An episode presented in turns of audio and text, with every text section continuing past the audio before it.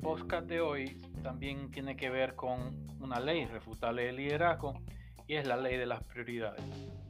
Cuando uno está ocupado, naturalmente uno cree que está yendo a algún lugar en lo que está haciendo, pero una ocupación no necesariamente equivale a tener productividad.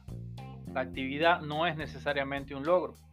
Así que dar prioridades requiere que los líderes continuamente piensen con anticipación esas prioridades, que sepan qué es lo importante diferente a qué es lo urgente y seguir haciendo aquello que lo lleva y se relaciona con la visión general a donde usted está llamado a dirigir.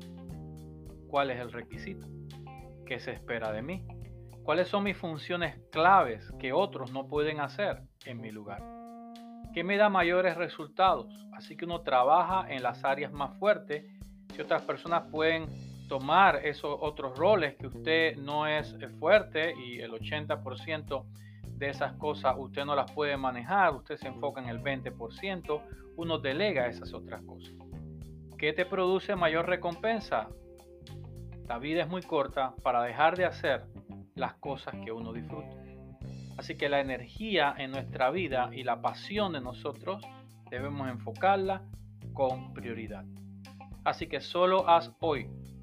Dedica tiempo a aquello que logre pasar la prueba de la exigencia, el rendimiento y la recompensa. Te dejo esta reflexión.